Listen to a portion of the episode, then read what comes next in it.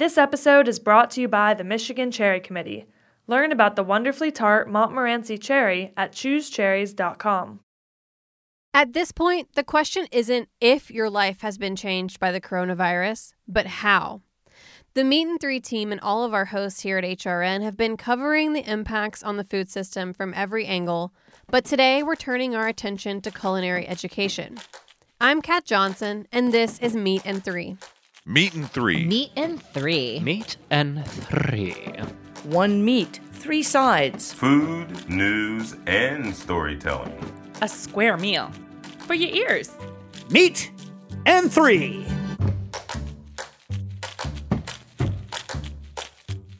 When the educational system is disrupted, it has a ripple effect. Grade schoolers are staying at home. That means parents who have their own jobs to juggle have to be extra hands on with their kids' schoolwork.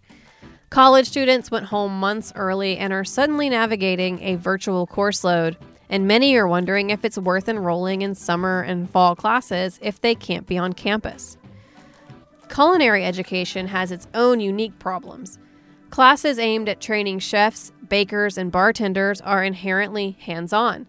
Plus, there are a lot of people who get training through work opportunities like international study programs or externships in professional kitchens.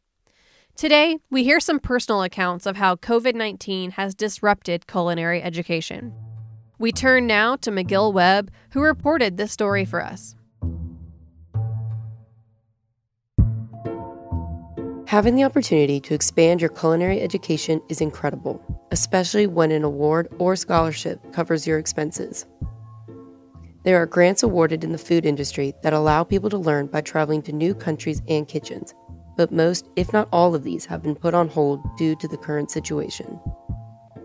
Mary Clay Klein, a chef at Coquette in New Orleans, Louisiana, is a winner of the Mentor Grant from the Mentor BKB Foundation. The purpose of the program is to connect cooks with mentors in a restaurant of their choice anywhere in the world. It covers room and board, flight, and a stipend. It's a chance of a lifetime. I guess it was two or three weeks ago, they emailed all of us to tell us that we will still get the grant, but you know, these are uncertain times. So I haven't submitted anything but my plan is to go somewhere in Paris. It's just kind of crazy because we don't know what the restaurant industry is going to look like.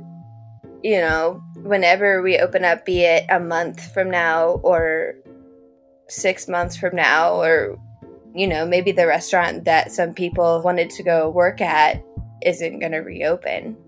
There's a whole slew of things that they're having to figure out, I'm sure. Although it's disappointing to have a trip like this put on hold, day to day educational experiences have also been disrupted in major ways.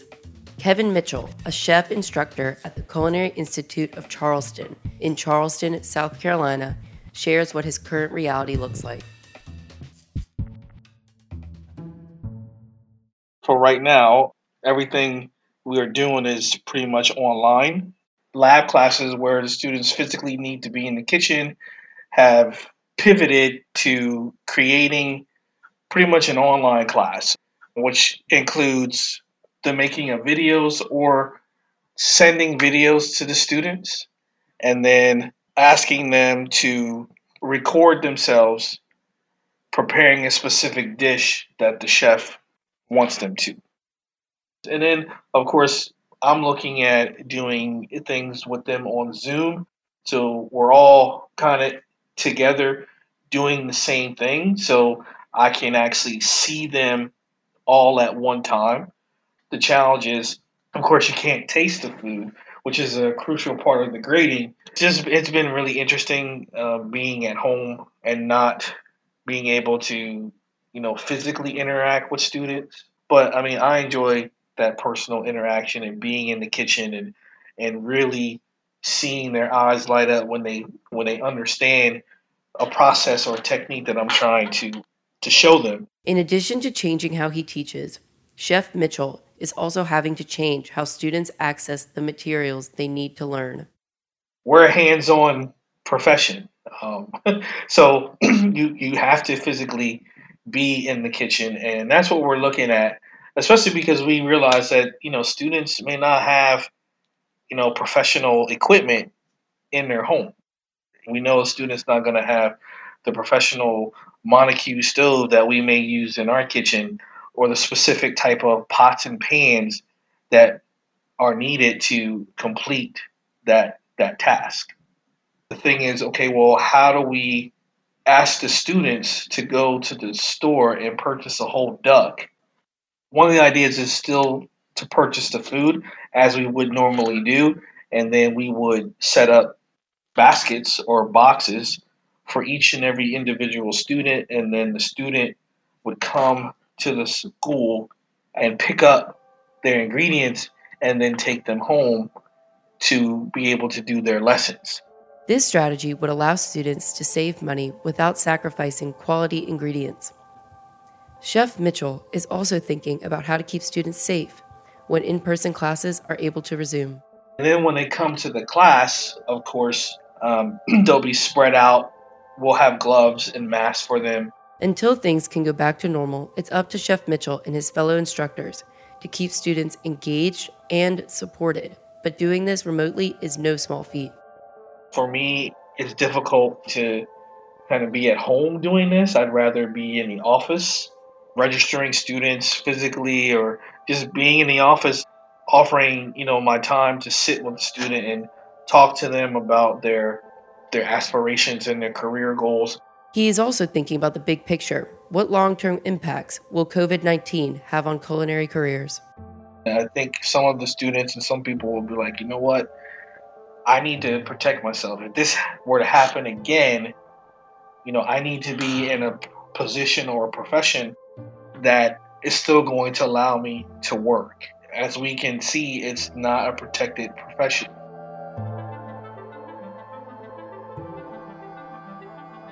Someone else who's thinking a lot about what the future of culinary careers look like is Catherine Miller, the Vice President of Impact at the James Beard Foundation. As part of her job, Miller oversees the foundation's scholarship program, and she's anticipating an increase in applications this year.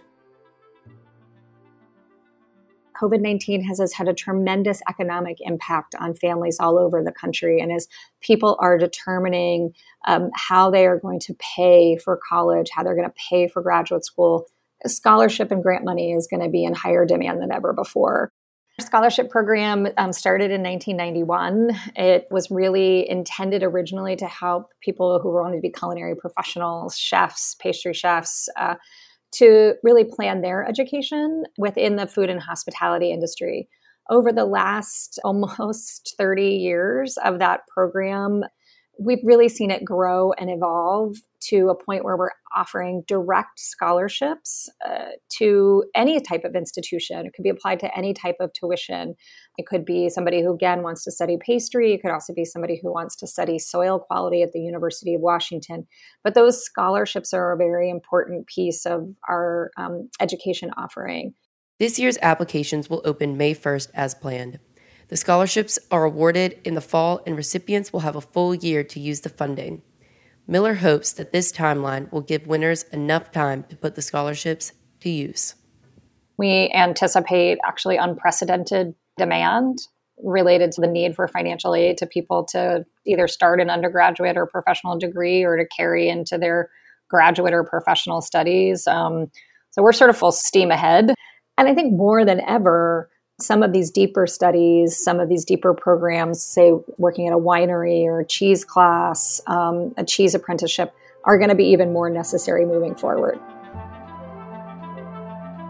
I think what we are anticipating is one, a greater interest in where our food comes from, a greater interest and demand on better understanding the systems that control our food in this country and globally the way food is shared and community is created, and the need to build professional expertise to expand people's knowledge and horizons at a time when you know jobs and financial aid and everything's going to be more competitive. And also some you know maybe some potential wanderlust or greater desire to see other aspects of the food system in person To learn more about the James Beard Foundation's scholarship, you can go to jamesbeard.org/scholarships. Applications are open as of May 1st, 2020, and close at the end of the month. If you're in culinary school or pursuing work study opportunities, it's hard to know what your next few months or year will look like.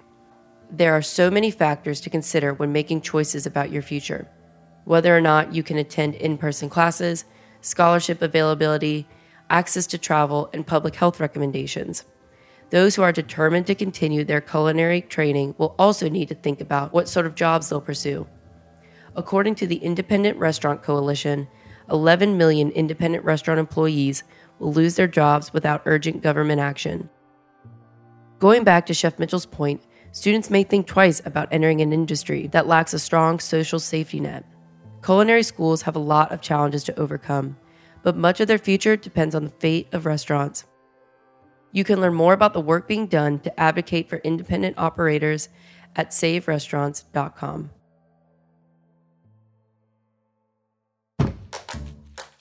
Thanks to McGill Webb for producing and reporting this week's episode. Meat and Three is produced by Hannah Forden, Matt Patterson, Katie Mosman Wadler, Dylan Hoyer, and me, Kat Johnson. Our audio engineer is Matt Patterson. Our theme song was composed by Breakmaster Cylinder. This program is supported in part by public funds from the New York City Department of Cultural Affairs in partnership with the City Council. Meat and Three is powered by Simplecast. Meat and Three is a production of Heritage Radio Network, the world's pioneer food radio station. Learn more at heritageradionetwork.org and follow us at heritage underscore radio. And please stay in touch. Whether you have a story idea or would just like to say hello, you can write us at ideas at meatand3.nyc. That's all spelled out. This episode is brought to you by the Michigan Cherry Committee. A cherry isn't just a cherry. When it comes to tart cherries, the wonderfully U.S. grown Montmorency tart cherry variety is the cherry with more. They're available year round, dried, frozen, canned, juice, and concentrate. U.S. Montmorency tart cherries are also one of America's superfruit, which means they're good for you. Tart cherries contain many antioxidants and beneficial phytonutrients, including anthocyanins, the pigments that give tart cherries their bright red color. And don't forget about flavor. U.S. Montmorency's unique sour sweet profile make them an excellent addition to yogurt, oatmeal, salads, trail mix, and of course, a classic cherry pie. Learn more about the wonderfully U.S. grown Montmorency tart cherry at choosecherries.com.